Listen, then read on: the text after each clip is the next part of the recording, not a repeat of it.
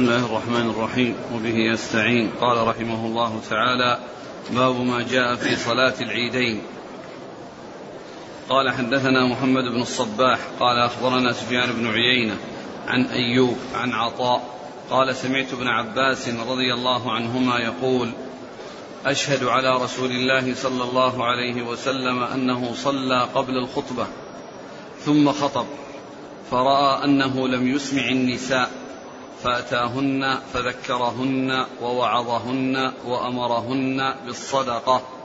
وبلال قائل بيديه هكذا فجعلت المرأة تلقي الخرص والخاتم والشيء.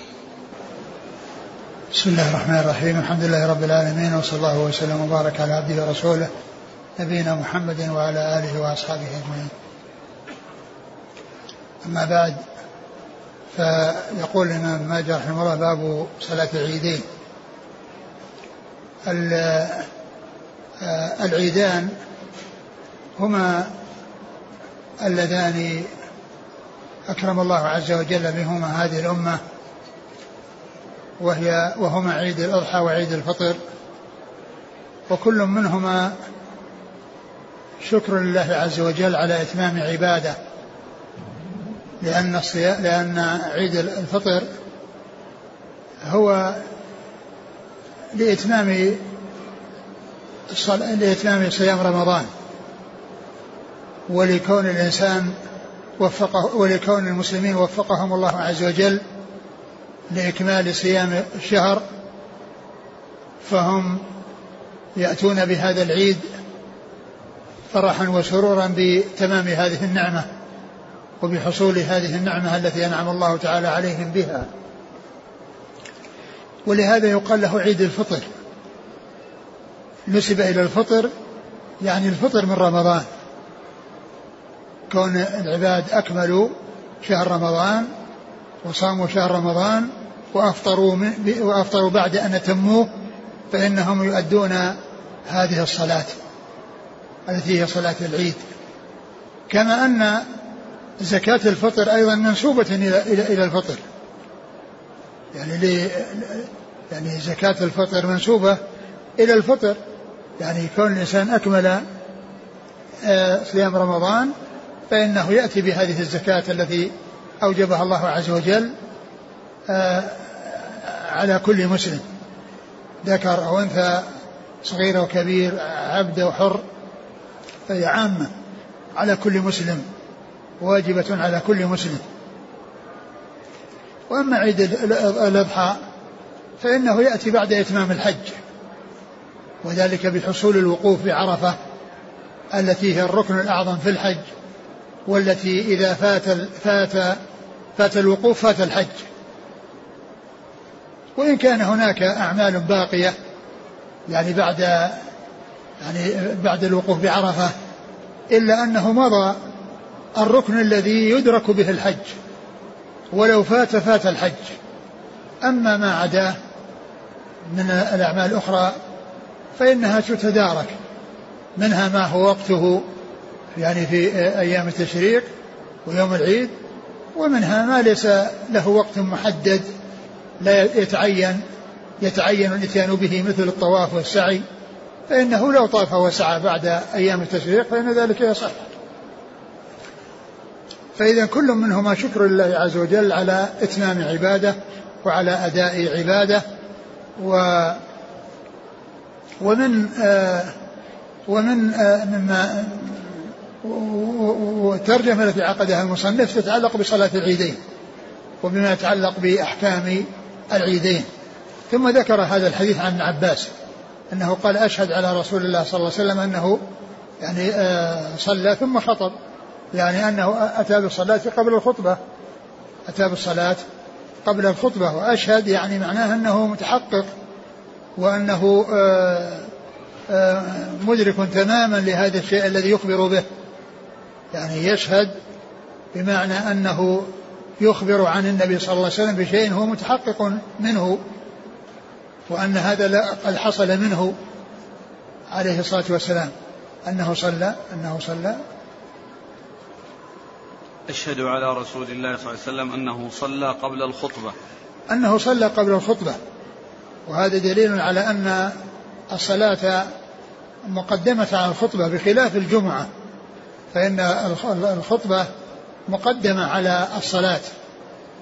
و والرسول عليه الصلاة والسلام كانت صلاته قبل الخطبة كما جاء في هذا الحديث وكما جاء في الأحاديث الأخرى.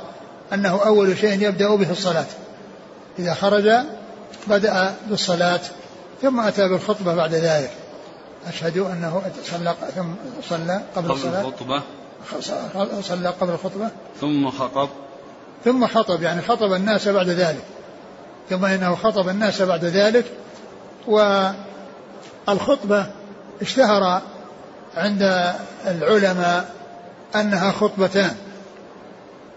أنها خطبتان. ولم يأتي نص واضح جلي يدل على أن العيد لها خطبتان ولكن هذا هو الذي اشتهر عند الناس ومشى عليه الناس ومشى عليه المسلمون أنهم يأتون بخطبتين يأتون بخطبتين. وبعض أهل العلم يقول أنه ما ما جاء نص يلزم بخطبتين فإذا يسوغ أن يؤتى بخطبة واحدة. ويجوز أن يؤتى بخطبة واحدة. وأظهر شيء يستدل به على الخطبتين أن من حضر العيد فإنه يتخلف عن الجمعة. فإذا العيد يقوم مقام الجمعة وأنها لا تلزم الجمعة على من حضر العيد كما جاءت بذلك السنة عن رسول الله صلى الله عليه وسلم. ومن المعلوم أن الجمعة لها خطبتان. فإذا العيد التي آه، آه، تغني عن الجمعة وتكفي عن الجمعة لمن حضرها إذا تكون مثلها إذا تكون مثلها. ولهذا بعض أهل العلم قال إن صلاة آه، العيد إنها إنها فرض عين فرض فرض عين. والمشهور عند كثير من العلماء أنها فرض كفاية. وذلك أن النبي صلى الله عليه وسلم كان يأمر بالخروج إليها حتى من الحيض وحتى ذوات الخدور الأبكار يعني يخرج يخرج يخرجون للمصلى ويعتزل الحيض المصلى. يعني يكونون قريب من من من, المصلى ويسمعون الخطبة ويشهدون يعني هذا المشهد العظيم الذي هو أداء صلاة العيد. فكون الجمعة أو كون العيدين العيد إذا وافق يوم الجمعة يعني تكفي عن حضور الجمعة ويغني عن حضور الجمعة يعني آه، هذا مما يستدل به على أن العيد يعني يكون له خطبتان لأن لأنها تنوب عن الجمعة وتغني عن الجمعة. ولا أعلم نصا يعني يدل على الخطبتين و وإنما جاء ذكر الخطبة. يعني وما جاء تنصيص خطبة واحدة وإنما جاء خطب. فيحتمل هذا ويحتمل هذا. نعم. هذا. فرأى أنه لم يسمع النساء. فرأى أنه لم يسمع النساء لأن لأن فيه بعد بينه وبينهن. فرأى أنه لم يسمع النساء. ولهذا ذهب ووعظهن وذكرهن. وليس معنى ذلك أنه خطبهن خطبة يعني خطبة للرجال وخطبة للنساء وإنما هي خطبة واحدة يعني ال يعني الشيء الذي أنه خطب الرجال. فهل هو خطبتان أو خطبة؟ ما جاء فيه شيء ينص على لكن أنه خطب. فرأى أنه لم يسمع فذهب إليهن ووعظهن وذكرهن وأمرهن بالصدقة وقال إن كنا يعني إن أنهن أكثر يعني أهل النار وأمرهن بالصدقة والصدقة يعني من أسباب السلامة من النار. ولهذا قال جاء في الحديث آه، اتقوا النار ولو بشق ثمرة اتقوا النار ولو بشق ثمرة لأن من أسباب السلامة من النار هو الصدقة والإحسان إلى الناس وإلى الفقراء والمساكين. فذهب ووعظهن وذكرهن وحثهن على الصدقة وقال تصدقنا يا معشر النساء فإن كنا أكثر حطب جهنم فكان بلال مع رسول الله صلى الله عليه وسلم واضعا ثوبه. يعني يعني يديه ماسكا ثوبه والنساء يلقين فيه من الشيء الذي معهن من الخواتيم والأقراط. من الخواتيم والأقراط التي تعلق بالأذن. قال الخرص ويقال لها القرط. يعني آه، حلقة تعلق بالأذن. وكذلك الخاتم الذي يكون بالأصبع. فجعلنا يتصدقن من الشيء الذي معهن. يعني مبادرة إلى التصدق لما حثهن عليه رسول الله صلى الله عليه وسلم. فكانت الواحدة تخرج الخاتم من أصبعها فتضع في ثوب بلال وتأخذ القرط من أذنها وتضعه في ثوب بلال مبادرة إلى الصدقة ثم أيضا في الحديث دليل على أن المرأة تتصرف بمالها و يعني بدون إذن زوجها وأنه لا يلزم تصرفها أن يكون بإذن الزوج ولكن كونها آه يعني تستشيره أو آه يعني آه تخبره يعني لا شك أن هذا من تمام العشرة. لكن لا يلزم أنها لا تنفق إلا بإذنه. وبموافقته فيتصرف بمالها تتصرف بمالها تنفق وتعطي وتهب بإذن الزوج وبغير إذن الزوج.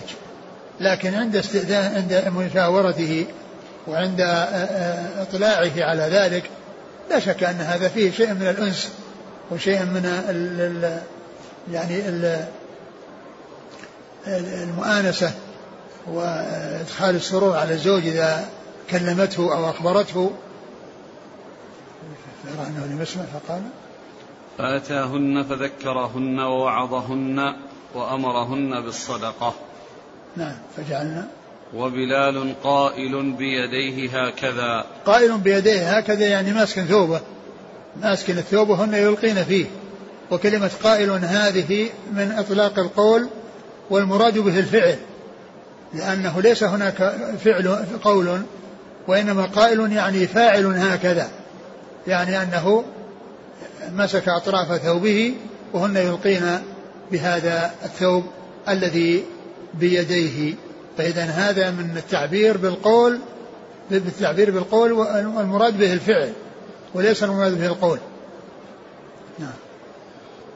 فجعلت المرأة تلقي الخرص والخاتم والشيء.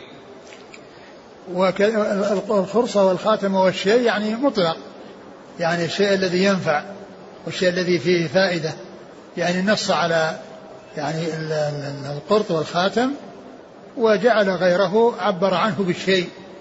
يعني سوى هذين النوعين وهما ما يعلق بالأذن وما يجعل بالإصبع.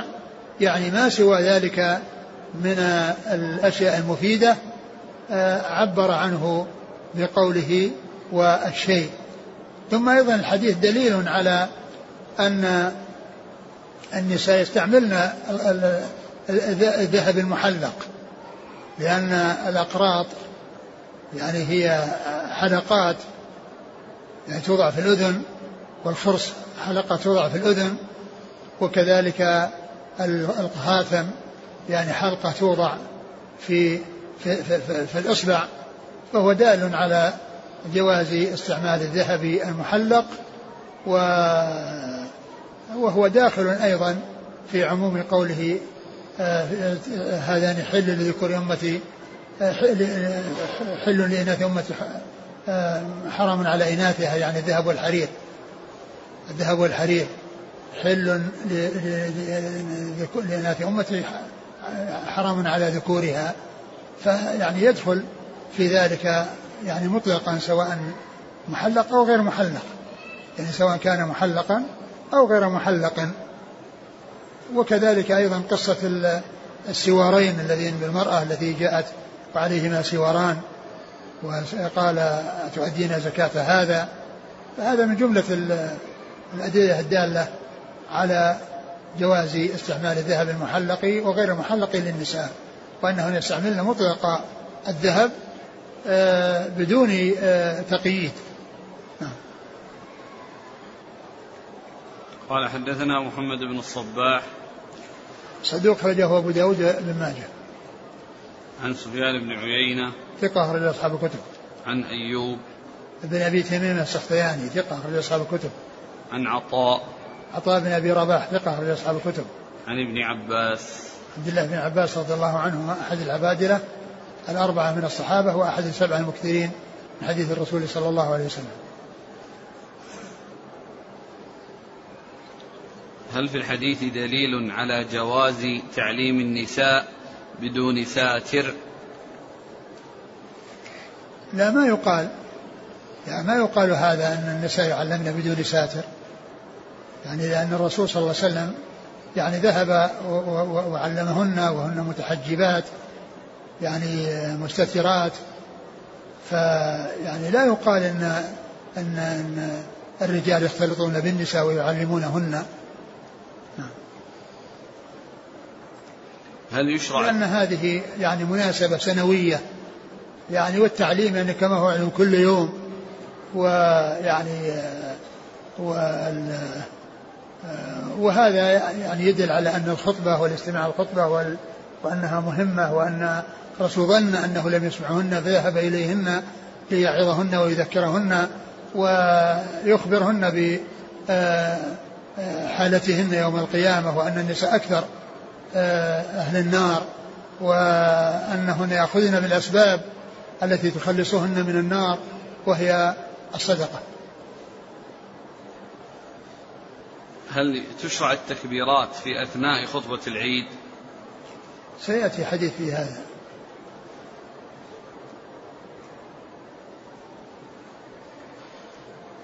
قال حدثنا أبو بكر بن خلاد الباهلي قال حدثنا يحيى بن سعيد عن ابن جريج عن الحسن بن مسلم عن طاووس عن ابن عباس رضي الله عنهما أن النبي صلى الله عليه وسلم صلى يوم العيد بغير أذان ولا إقامة.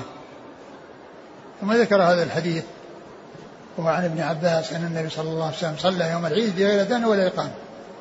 يعني ليس حكم العيدين حكم الصلوات الخمس بأنه يؤذن لهن ويقام لهن وإنما يأتي الإنسان ويدخل في الصلاة بدون أذان ولا إقامة بدون أذان ولا إقامة. فهذا الحديث يدل على أن العيدين لا أذان لهما ولا إقامة. قال حدثنا أبو بكر بن خلاد الباهلي ثقة أخرج له. مسلم وأبو داود والنسائي بن ماجه. عن يحيى بن سعيد القطان ثقة أخرج أصحاب الكتب. عن ابن جريج عبد الملك بن عبد العزيز بن جريج ثقة أخرج أصحاب الكتب. عن الحسن بن مسلم ابن يناق وهو ثقة أخرج له أصحاب الكتب إلا الترمذي. نعم. عن طاووس. طاووس بن كيسان ثقة أخرج أصحاب الكتب. عن ابن عباس. نعم.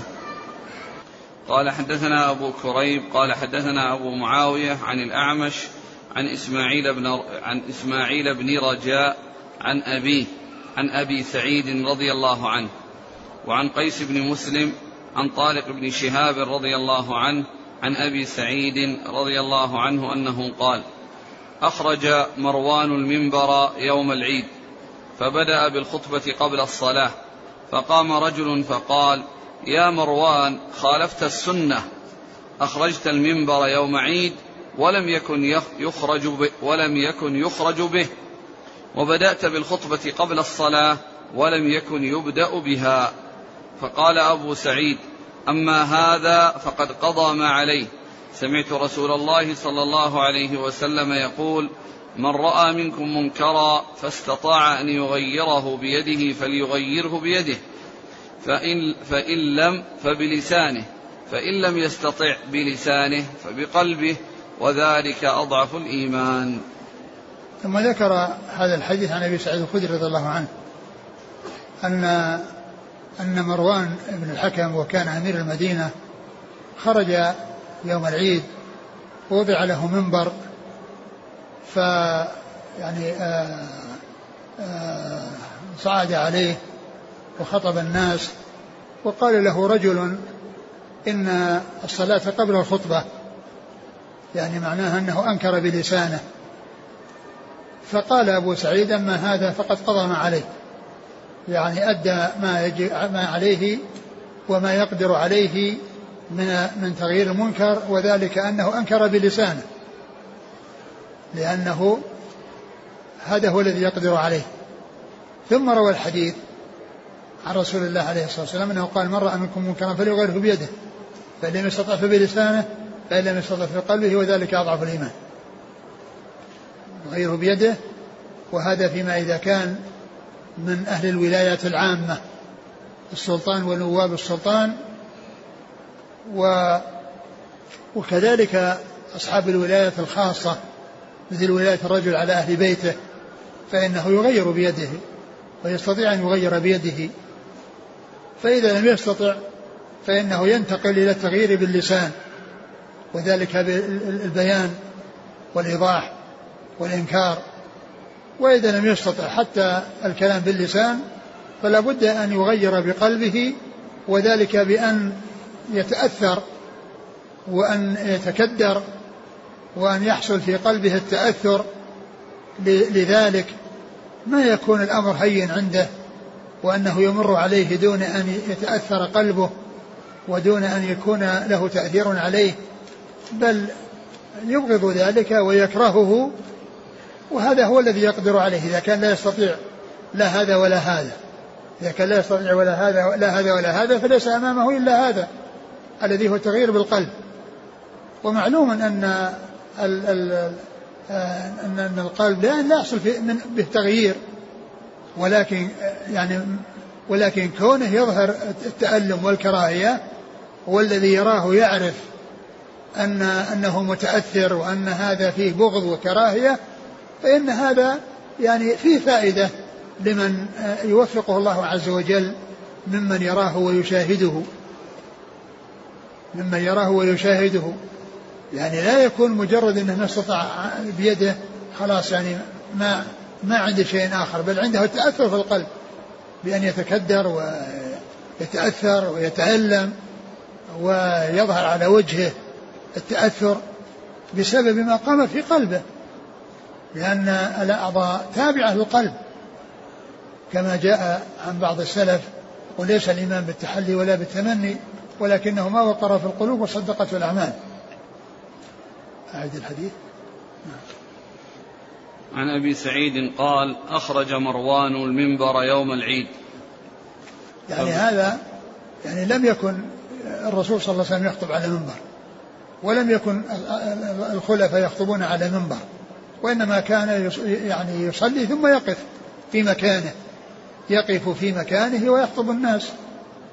ويعني قد يكون يعني على بعير لكن وضع منبر هذا ما حصل. ولهذا يعني أنكر أنكر على مروان يعني هذا الفعل. ثم أيضا كونه تقدم وبدأ بالخطبة قبل الصلاة وأنكر عليه هذا الرجل وأنكر عليه هذا الرجل آآ آآ وجاء في بعض الأحاديث أن الذي أنكر هو نفس أبو سعيد وكان جاء هو إياه. فلما وصلوا إلى المكان الذي عند عند في مقدم الناس ومقدم المصلين المتهيئين للصلاة آه، كان ماسكا بيده أبو سعيد فجبله. يعني يعني يريد أبو سعيد يريد أنه, أنه يأتي للصلاة. فهو ذهب. فهو ذهب وبدأ بالخطبة. وبين أنه يريد من ذلك أن الناس يسمعون الخطبة. فإذا كان أن جاءت الخطبة قبل الصلاة معناهم يسمعونها لأنهم ينتظرون الصلاة. لكن سمع الخطبة كما هو ليس بلازم لأنه جاء في السنة ما يدل على التخيير فيه وأن الإنسان له أن يحضر وله أن لا يحضر. كما سيأتي في حديث عند ابن ماجه وكذلك هو عند غيره. ف يعني هذه القصة يعني جاء في هذا الحديث أن الذي أنكر غير أبو سعيد وأن أبا سعيد قال أما هذا فقد أدى ما عليه. والحديث الذي في الصحيحين يعني فيه أن أبا سعيد نفسه هو الذي أنكر وأنه جاء هو إياه ماسك بيده فأراد أن يذهب للخطبة فجبده أبو سعيد فجبده أو يعني آآ آآ الذي هو مروان حتى ذهب وبدأ بالخطبة ثم أيضا جلس جلس. أبو سعيد ما خرج. وقال إن هذا فعل أمر منكرا فإذا لا أجلس. قالوا فدل هذا على أنه ليس من شرط الخطبة أو من شرط الخطبة أن تكون بعد الصلاة. لأن جلوس أبي سعيد يدل على أن أن الناس صلوا العيد ولو قدم ولو قدمت الخطبة على الصلاة. ولو قدمت الخطبة على الصلاة. ويحتمل أن يكون ال ال أن هذه في واقعة وأن هذه في واقعة. أن هذه في صلاة عيد وتلك في صلاة عيد أخرى. يعني قضية كون أبو سعيد أنكر أو قضية أن, أن أبا سعيد يحكي أن رجلا أنكر وقال أما هذا فقد قضى ما عليه. أي هذا الذي نصح مروان وبين له أن أن هذا مخالفة للسنة وأن السنة تقديم الصلاة على الخطبة وأنها ليست كالجمعة تقدم الخطبة على الصلاة. نعم. فبدا بالخطبة قبل الصلاة فقام رجل فقال يا مروان خالفت السنة أخرجت المنبر يوم عيد ولم يكن يخرج به وبدأت بالخطبة قبل الصلاة ولم يكن يبدأ بها. قال أبو سعيد أما هذا فقد قضى ما عليه. سمعت رسول الله صلى الله عليه وسلم يقول من رأى منكم منكرا فاستطاع أن يغيره بيده فليغيره بيده. فإن لم فبلسانه فإن لم يستطع فإن لم يستطع بلسانه فبقلبه. وذلك أضعف الإيمان. وهذا فيه يعني يعني أن أن الأحاديث يستدل بها بالمناسبات. وأن أنه كما يقولون الشيء بالشيء يذكر فإن أبا سعيد لما حصل هذا تذكر الحديث فحدث به. ولهذا يعني يأتي أحيانا ذكر الأحاديث آه ليس التحديث بها ابتداء من المحدث وإنما بمناسبة تحصل يتذكر بها الحديث كما جاء في هذا الحديث. كون هذا الرجل غير فبلسانه فعند ذلك أبو سعيد تذكر الحديث وحدث به عن رسول الله صلى الله عليه وسلم. وهذا أيضا كذلك يعني يأتي في أحاديث من هذا النوع مثل الحديث الذي فيه أن عمر رضي الله عنه لقي أميره على مكة فقال له من وليت على أهل مكة؟ قال وليت عليهم ابن أبزة. قال ومن ابن أبزة؟ قال مولى, مولى من الموالي. قال وليت عليهم مولى قال نعم يا أمير المؤمنين إنه عالم بكتاب الله عارف بالفرائض. عند ذلك عمر تذكر الحديث واستدل به. قال صدق محمد صلى الله عليه وسلم. إن الله إن الله قال عليه الصلاة والسلام إن الله يرفع بهذا الكتاب أقواما ويضع به آخرين. إن الله يرفع بهذا الكتاب أقواما ويضع به آخرين. فإن المناسبات يعني تذكر بأشياء يكون الإنسان غافلا عنها بدون المناسبة. نعم. قال حدثنا أبو كريب. محمد بن العلاء ثقة أخرج أصحاب الكتب. عن أبي معاوية. محمد بن خازم الضرير ثقة أخرج أصحاب الكتب. عن الأعمش. سليمان بن مهران ثقة أخرج أصحاب الكتب. عن إسماعيل بن رجاء. هو؟ ثقة أخرجه مسلم وأصحاب السنن. عن نعم. أبيه. رجاء. صدوق أخرجه مسلم وأبو داود. رجاء بن ربيعة هو؟ نعم. نعم. صدوق أخرجه مسلم وأبو داود والنسائي بن ماجه. نعم. عن أبي سعيد. أبو سعيد الخدري اسمه سعد بن مالك بن سنان رضي الله تعالى عنه. وحديثه وهو من أكثر الرواية عن رسول الله صلى الله عليه وسلم. وعن قيس بن حاء وعن قيس بن مسلم. وهو ثقة أخرج أصحاب الكتب. عن طارق بن شهاب. رضي الله عنه أخرج له. أصحاب الكتب. نعم. عن أبي سعيد. نعم. إذا السنة الآن في خطبة العيد عدم صعود الإمام المنبر سواء صليت في مسجد أو مصلى. لا. إذا إذا صلى الناس في مسجد يطلع المنبر ما في بأس. وأما في المصلى؟ مصلى ما يكون في منبر. مثل الآن الموضوع في مصليات معدة. نعم. على كل إذا كان في أشياء معدة يعني يعني محاط بجدار وموضوع المنبر يصعد عليه. يستدل بهذا الحديث على الإنكار على ولي الأمر أمام الناس فما الجواب؟ آه كما هو معلوم لأن لأن هذا شيء حصل أمام الناس وقد يعني لو سكت عنه يبين يعني يظن الناس أن هذا هو السنة فكونه يعني آه بين له ومع ذلك جلس. ما راح لما قام بالشيء الذي آه، نهي عنه ما الناس خرجوا وتركوه وإنما بقوا. فدل هذا على أن أنه ليس بلازم وأن الأمر لا يصح. وليس الإنكار على الولاة على المنابر والتشهير بهم يعني ليس هذا من من أخلاق الإسلام وآداب الإسلام. أي إنسان لا يحب أن يتكلم فيه آه، بتشهير وبإعلانه للناس. فإذا كان لا يعجبه هو أن يعامل هذه المعاملة فأيضا لا يعامل غيره هذه المعاملة.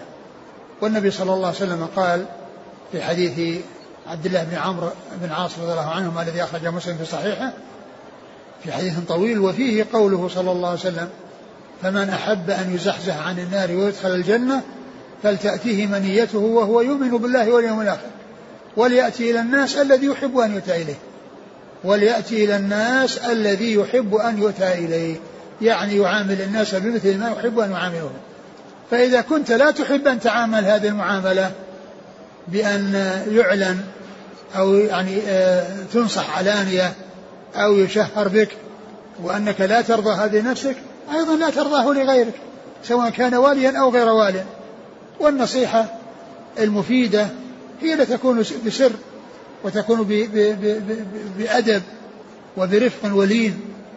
يعني آه، كما جاء عن عن عن الصحابة عن عن الصحابة. مثل هذه قصة أبي شريح الخزاعي لما عمرو بن سعيد الأشتر كان يجهز الجيوش لمكة ماذا قال له؟ قال له إذن لي أيها الأمير ائذن لي أيها الأمير يعني لقبه بالأمير وصفه بالأمير وخاطبه بلفظ الإمارة. ما قال يا عمرو بن سعيد أو إذن لي يا عمرو بن سعيد. أتى باللقب الذي هو وصف الإمارة. إذن لي أيها الأمير. أولا ما أتى بالكلام بداية؟ قال إذن لي. أيها الأمير استئذان وتلقيب باللقب الذي هو لقب الإمارة. أن أحدثك حديثا. قاله النبي صلى الله عليه وسلم الغد من يوم الفتح. سمعته أذناي. ورأته عين قلبي. ورأته عيناي وهو يتكلم به. ثم جاب الحديث. ثم ذكر الحديث. فالنصح المفيد هو ما كان بسر وبرفق. والإنسان إذا كان عنده نقص وأراد أحد أن ينصحه ما يحب أن أحد ينصحه علانية ولا يحب أن الإنسان ينصحه بجفوة وبغلظة وبقسوة. فإذا كان لا يعجبه هذا لنفسه ولا يرضى هذا لنفسه أيضا هو لا يرضاه لغيره. لا يرضاه لغيره. ثم أيضا يعني التشهير بالولاة وال يعني على المنابر لا شك أن هذا يفسد القلوب ويكون سببا في آه، آه، الفوضى التي لا فائدة للناس منها وإنما فيها المضرة وفيها الأضرار الكبيرة الطويلة العريضة. آه، الذي حصل من أبي سعيد أو حصل من هذا الرجل أنهم نبهوه يعني على الذي حصل وبعدين جلسوا. أقول جلسوا. وقد يكون الأمر يعني ظنوا أنه ناسي يعني أنه ناسي أو وأنهم لو تركوه يعني الناس يعني آه، يظنون أن هذه السنة فأرادوا أن يبين السنة. لكن لما لم يأخذ بها جلسوا. ما خرجوا ولا قالوا يلا قوموا هذا عمل غير صحيح.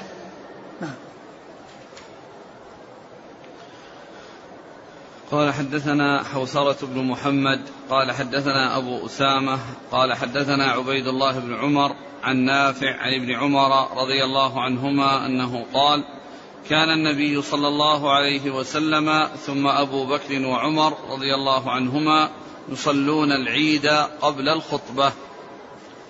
ثم ذكر هذا الحديث عن ابن عمر رضي الله عنهما أن الرسول صلى الله عليه وسلم وأبا بكر وعمر كانوا يصلون العيد قبل الخطبة. يعني يبدأون بالصلاة ثم يأتون بالخطبة. ففيه إثبات يعني ما ما جاء في الأحاديث السابقة عن آآ آآ عن ابن عباس وعن أبي سعيد وهو أن الصلاة قبل الخطبة. ثم أيضا فيه ذكر أبي بكر وعمر. ومعلوم أن إضافة ذلك إلى الرسول صلى الله عليه وسلم كاف. لأن الحق والهدى فيما جاء به الرسول عليه الصلاة والسلام لكن جاء ذكر أبي بكر وعمر لبيان أن هذا حكم ثابت وأنه لم ينسخ وأن الخلفاء الراشدون كانوا يفعلون هذا الفعل الذي فعله رسول الله صلوات الله وسلامه وبركاته عليه فإذا ذكر أبي بكر وعمر يعني لبيان أن هذا حكم محكم وأنه غير منسوخ وأنه عمل به الخلفاء من بعد الرسول صلى الله عليه وسلم. قال حدثنا حوسرة بن محمد. هو؟ صدوق أخرجه أبو داود بن ماجه. نعم. عن أبي أسامة. حماد بن أسامة ثقة أخرج أصحاب الكتب. عن عبيد الله بن عمر. آه، بن حفص بن عاصم بن عمر العمري المصغر ثقة أخرج أصحاب الكتب.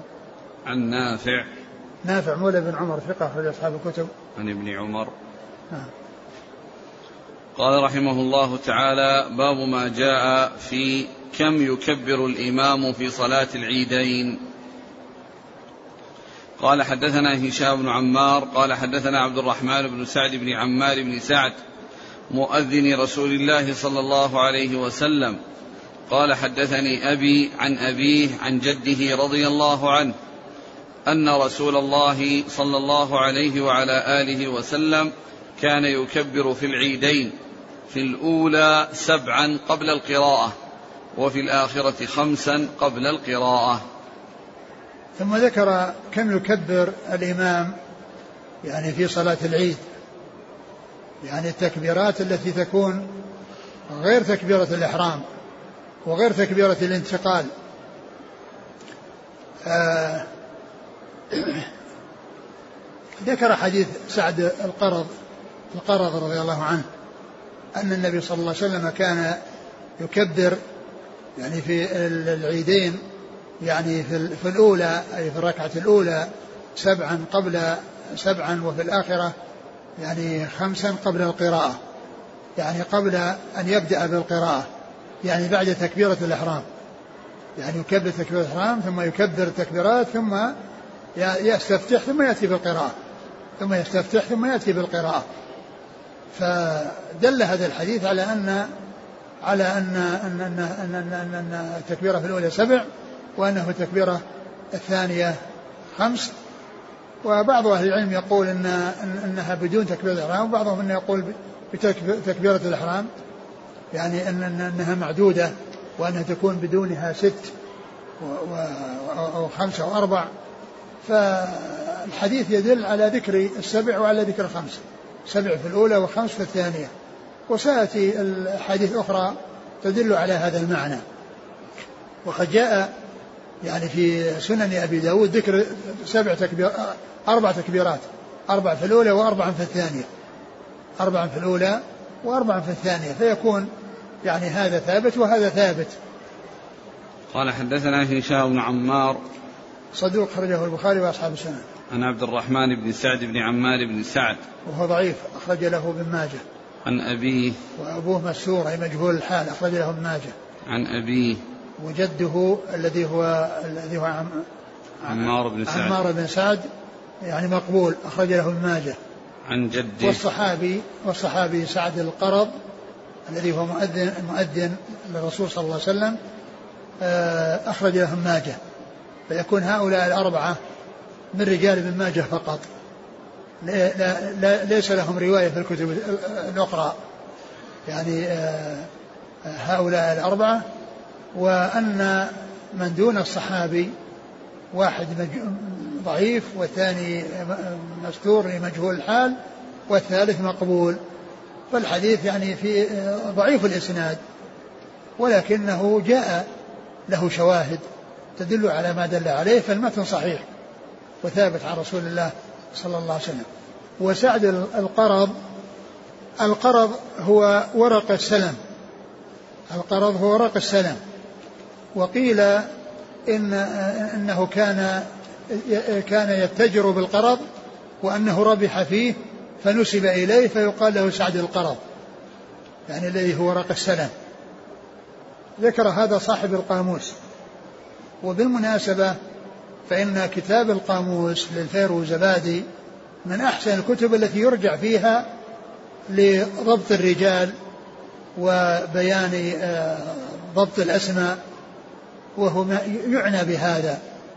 يعني فإنه ذكر يعني في آه، فيه سعد القرض وما يتعلق بالقرض ولماذا قيل له سعد القرض وقال إنه كان يتجر بالقرض الذي هو الورق هذا. ورق الشجر وأنه ربح فيه فقيل له سعد القرض. نعم. هل هناك ذكر معين يقال بين التكبيرات؟ ما ثبت شيء. ما ثبت شيء. بعضه يعني ذكر فيه أسانيد إلى ابن مسعود يعني فيها ضعف. ذكرها صاحب سبل السلام. وقال إنه ما في شيء يدل وإنما سكتة خفيفة بين كل تكبيرة وليس فيها ذكر. وثم ذكر بعض الآثار عن ابن مسعود وفيها ضعف. نعم. قال حدثنا أبو كريب محمد بن العلاء قال حدثنا عبد الله بن المبارك عن عبد الله بن عبد الرحمن بن يعلى عن عمرو بن شعيب عن أبيه عن جده رضي الله عنه أن النبي صلى الله عليه وسلم كبر في صلاة العيد سبعا وخمسا. وهذا مثل الذي قبله. يعني يعني ذاك لسعد القرض وهذا لعبد الله بن عمرو بن العاص رضي الله عنهما. ومثل وهو مثل الذي قبله تكبير سبع في الأولى وخمسا آه وخمسا في الثانية. قال حدثنا أبو كريب محمد بن العلا عن عبد الله بن المبارك. هو ثقة غير أصحاب الكتب. عن عبد الله بن عبد الرحمن بن يعلى. وهو صدوق يخطئ ويهم. أخرج البخاري المفرد ومسلم. وأبو داود والترمذي في الشمائل والنسائي بن ماجه. نعم. عن عمرو بن شعيب. وهو صدوق. أخرجه البخاري في جزء القراءة ومسلم وأصحاب السنة. وجزء القراءة وأصحاب السنة. عن أبيه. وأبوه هو شعيب بن محمد بن عبد الله بن عمرو. وهو صدوق أخرجه البخاري في الأدب المفرد وجزء القراءة وأصحاب السنة. عن جده. جده عبد الله بن عمرو بن العاص رضي الله تعالى عنهما وهو أحد العباد له الأربعة من أصحاب الرسول عليه الصلاة والسلام وحديثه أخرجه أصحاب الكتب الستة. هل السنة في هذه التكبيرات رفع اليدين. ما نعلم ما أعلم يعني شيء يدل على هذا وإنما ذكر عن ابن عمر يعني قال صاحب سبل السلام وكان ابن عمر مع تحريه للسنة يرفع يديه ولا أدري عن ثبوته. يعني ينبغي أن يبحث عن هذا الأثر عن عن ابن عمر. وأما يعني شيء جاء عن الرسول صلى الله عليه وسلم أو عن غيره لا أعلم في شيء ولكنه ذكر صاحب سبل السلام أن ابن عمر مع تحريه للسنة كان يرفع يديه. قال حدثنا أبو مسعود محمد بن عبد الله بن عبيد بن عقيل قال حدثنا محمد بن خالد بن عثمة قال حدثنا كثير بن عبد الله بن عمرو بن عوف عن أبيه عن جده رضي الله عنه أن رسول الله صلى الله عليه وسلم كبر في العيدين سبعا في الأولى وخمسا في الآخرة. ثم ذكر هذا الحديث وهو بمعنى ما تقدم وفي إسناده ضعف لكن يعني حديث ابن عمر عبد الله بن عمرو بن العاص يعني إسناده مستقيم والأول فيه ضعف وهذا فيه ضعف فيقوي بعضها بعضا. نعم. قال حدثنا أبو مسعود محمد بن عبد الله بن عبيد هو؟ صدوق إلى أبو داود والنسائي بن ماجه. نعم. عن محمد بن خالد بن عثمة وهو؟ صدوق يخطئ أخرج له أصحاب السنن. نعم. عن كثير بن عبد الله بن عمرو بن عوف وهو ضعيف أخرج له. وخالد بن القراءة وأبو داود والترمذي وابن ماجه. نعم. عن أبيه وهو مقبول أخرج البخاري في القراءة وأبو داود والترمذي وابن ماجه. عن جده. آه، أخرج له. البخاري تعليقا وأبو داود والترمذي وابن ماجه. نعم.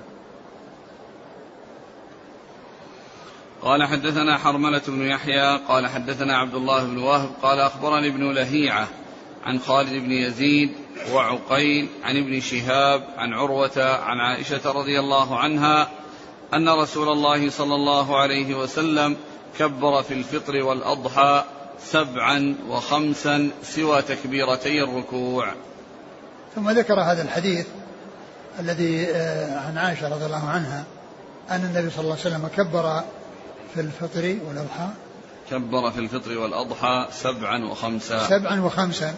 غير تكبيرتي آه، آه، تكبيرتي. سوى تكبيرتي الركوع. سوى تكبيرتي الركوع. يعني وهذا يفيد يعني آه، أن تكبيرات أنها بعد القراءة. لأن هذا لا يستقيم يعني سوى تكبيرتي الركوع إلا إذا كانت يعني بعد ذلك. إذا كانت في يعني بعد القراءة. وإلا فإن أنها قبل القراءة يعني سوى تكبيرة ال- الإحرام وسوى تكبيرة الانتقال. تكبيرة الانتقال وهي القيام يعني من الركعة آه، الأولى إلى الركعة الثانية هي تكبيرة الانتقال يؤتى بذلك وبعد ذلك بالتكبيرات. لكن هذا الحديث الذي فيه ذكر ال- تكبير ال- التكبير أنها غير تكبيرة تكبيرات الركوع يعني معناه أن القراءة أن أن تكبيرتها بعد القراءة. نعم. من التكبيرات بعد القراءة. لأنها قال سوى تكبيرة الركوع لأنها متصلة بها تصير تصير متصلة بها. لأن بعض أهل العلم يقول أن التكبيرات بعد بعد القراءة قبل الركوع. وهذا يكون يعني صفة ثانية؟ يعني هذا التنصيص لأن بعض الأحاديث جاء لتقدمت أنها يعني قبل القراءة وهذا فيه جاء بعد القراءة. يعني فتكون صفة ثانية. لا هو يعني بعد أو قبل أو بعد القراءة هذا كأنه فهم مو نص. لا لأنها لأنها قال سوى تكبيرة الركوع يعني معناه أنها متصلة بها. لأن ما يصير بعد هذا إذا كانت بعدها. ولهذا بعض أهل العلم قال إن تكبيرات بعد الركوع بعد القراءة؟ يعني معناها تصير متصلة بالركوع. صارت الآن ثلاث صفات. صفة أنها سبع وخمس صفة أنها أربع وأربع. لا هذه غير هذه قبل التكبير يعني قبل القراءة. هذه غير سبع وخمس. إي نعم بالنسبة للأربع. إي. نعم هذه صفتين بالنسبة للعدد. قبل القراءة. إي. وهذه صفة الآن التكبيرات محلها بعد القراءة. نعم بعد القراءة نعم. قال حدثنا حرملة بن يحيى. التجيبي صدوق أخرج له. مسلم والنسائي بن ماجه. نعم. عن عبد الله بن وهب. ثقة أخرج أصحاب الكتب. عن عن ابن لهيعة. ابن لهيعة صدوق آه، اختلط. وعبد الله بن وهب ممن روى عنه قبل الاختلاط. فالرواية فروايته صحيحة. لأن الع- العبادلة الأربعة روى عنه قبل الاختلاط. عبد الله بن مبارك عبد الله بن وهب عبد الله بن يزيد بن يزيد المقرئ عبد الله بن مسلمة. عبد الله بن مسلمة القعنبي نعم. صدوق رجله مسلم وأبو داود والترمذي وابن ماجه. نعم. عن خالد بن يزيد. وهو؟ ثقة أخرج أصحاب الكتب. نعم. وعقيل. عقيل بن خالد بن بن عقيل ثقة أخرج أصحاب الكتب. عن ابن شهاب. محمد بن مسلم بن عبيد الله ثقة أخرج أصحاب الكتب. عن عروة. ابن الزبير ثقة أخرج أصحاب الكتب. عن عائشة. نعم. قال رحمه الله تعالى باب ما جاء في القراءة في صلاة العيد. قال حدثنا محمد بن الصباح. قال أخبرنا سفيان بن عيينة عن إبراهيم بن محمد بن المنتشر عن أبيه عن حبيب بن سالم عن النعمان بن بشير رضي الله عنهما أن رسول الله صلى الله عليه وسلم كان يقرأ في العيدين بسبح اسم ربك الأعلى وهل أتاك حديث الغاشية؟ ثم ذكر باب القراءة في صلاة العيدين وأرد فيه هذا الحديث عن النبي صلى الله عليه وسلم أنه كان يقرأ فيهما بسبح اسم ربك الأعلى وهل أتاك حديث الغاشية. وجاء هذا في هذا الحديث وفي حديث آخر سيذكره المصنف. قال حدثنا محمد بن الصباح عن سفيان بن عيينة عن إبراهيم بن محمد بن المنتشر. وهو؟ ثقة أخرج أصحاب الكتب. نعم عن, عن أبيه. نعم. ثقة أخرج أصحاب الكتب. نعم. عن حبيب بن سالم. وهو؟ لا بأس به. له مسلم وأصحاب السنن. نعم. عن النعمان بن بشير. رضي الله عنهما أخرج أصحاب الكتب. قال حدثنا محمد بن الصباح قال أخبرنا سفيان عن ضمرة بن سعيد عن عبيد الله بن عبد الله أنه قال خرج عمر رضي الله عنه يوم عيد فأرسل إلى أبي واقد الليثي رضي الله عنه بأي شيء كان النبي صلى الله عليه وسلم يقرأ في مثل هذا اليوم؟ قال بقاف واقتربت. بعده قال حدثنا أبو بكر بن خلاد الباهلي قال حدثنا وكيع بن الجراح قال حدثنا موسى بن عبيدة عن محمد بن عمرو بن عطاء عن ابن عباس رضي الله عنهما أن النبي صلى الله عليه وسلم كان يقرأ في العيدين بسبح اسم ربك الأعلى وهل أتاك حديث الغاشية؟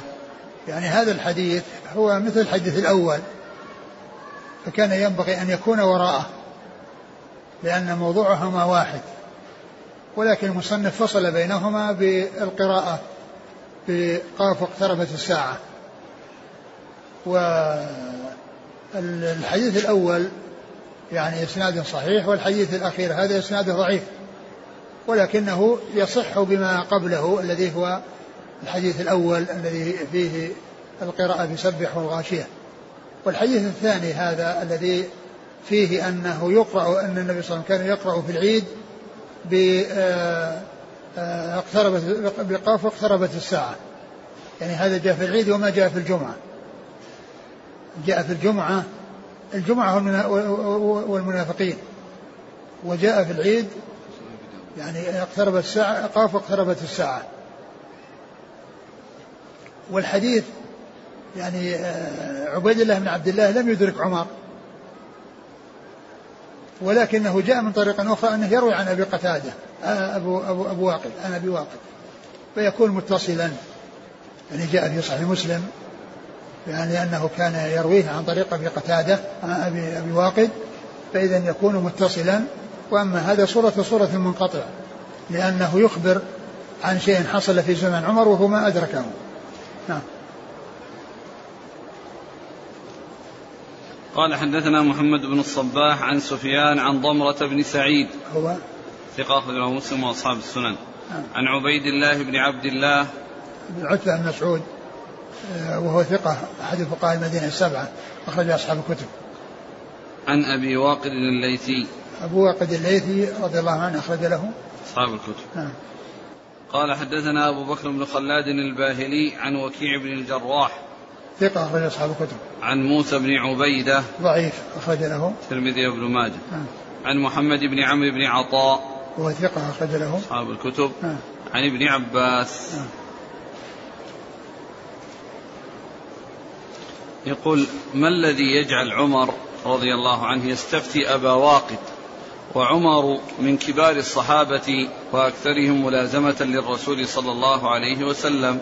نعم ذكروا أن أن المقصود منه يعني أن المقصود به التثبت التثبت أو أنه قد نسي وإلا فإنه ملازم للرسول صلى الله عليه وسلم.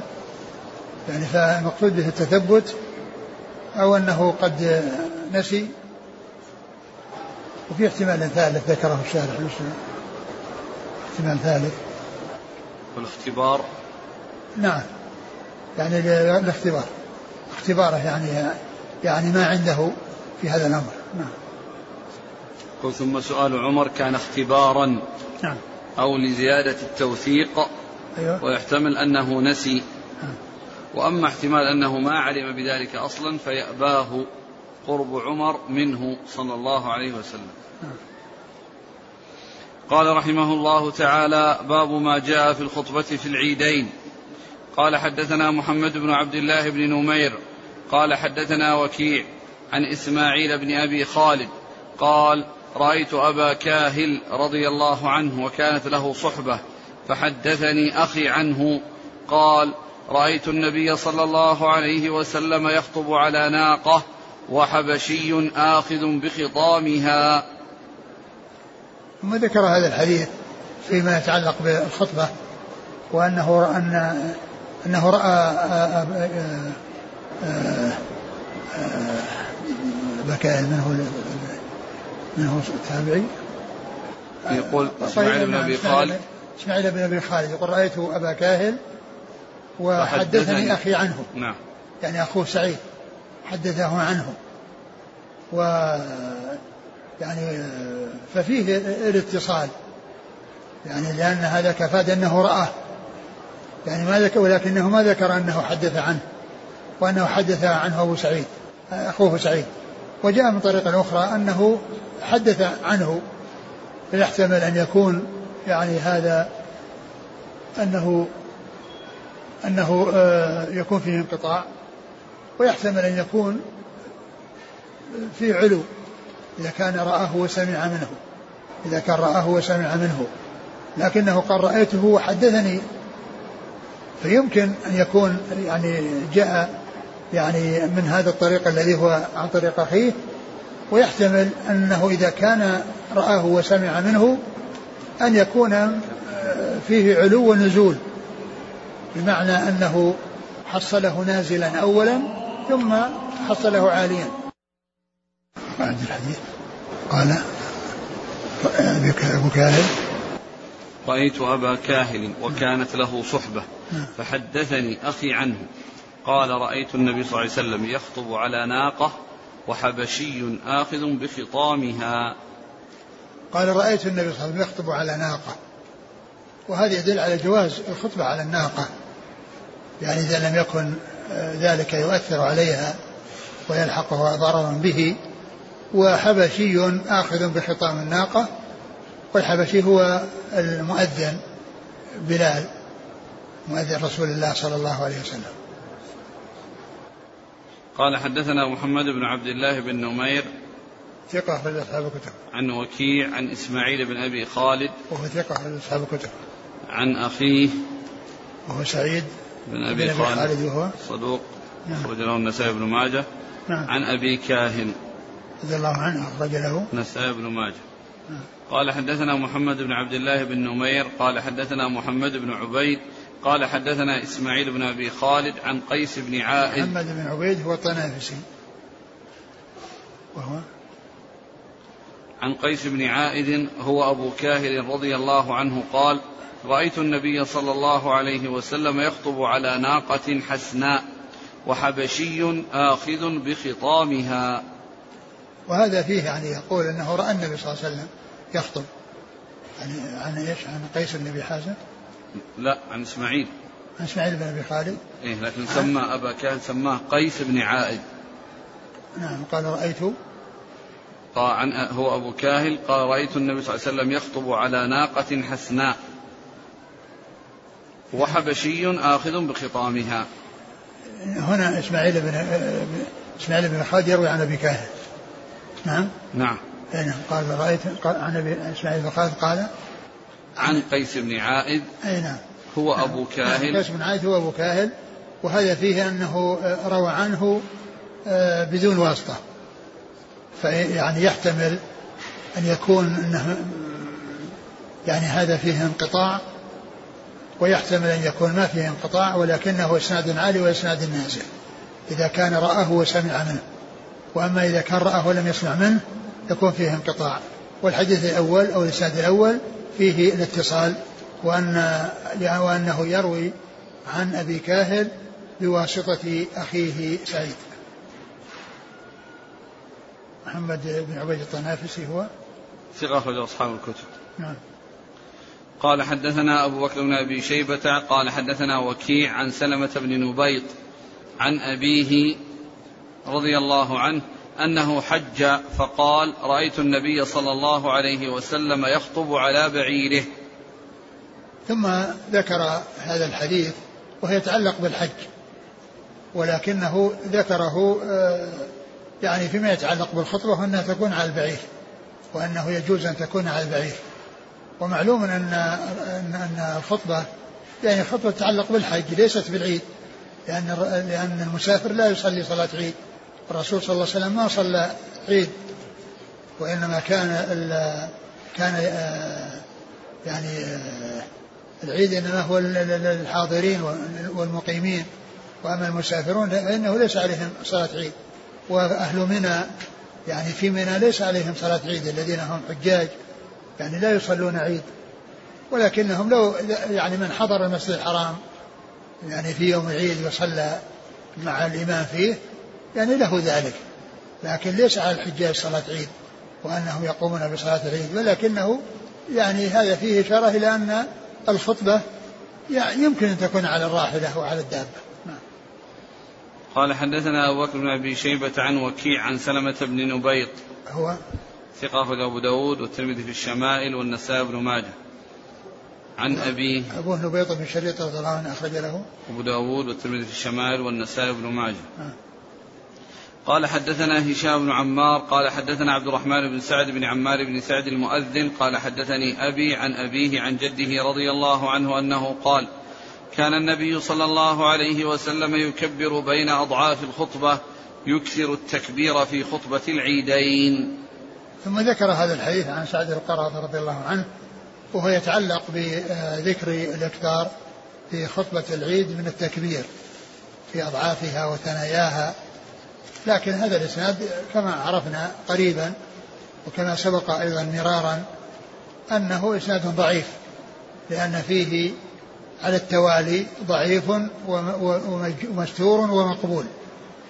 نعم. فإذا هذا لم يثبت يعني بهذا الحديث لم يثبت.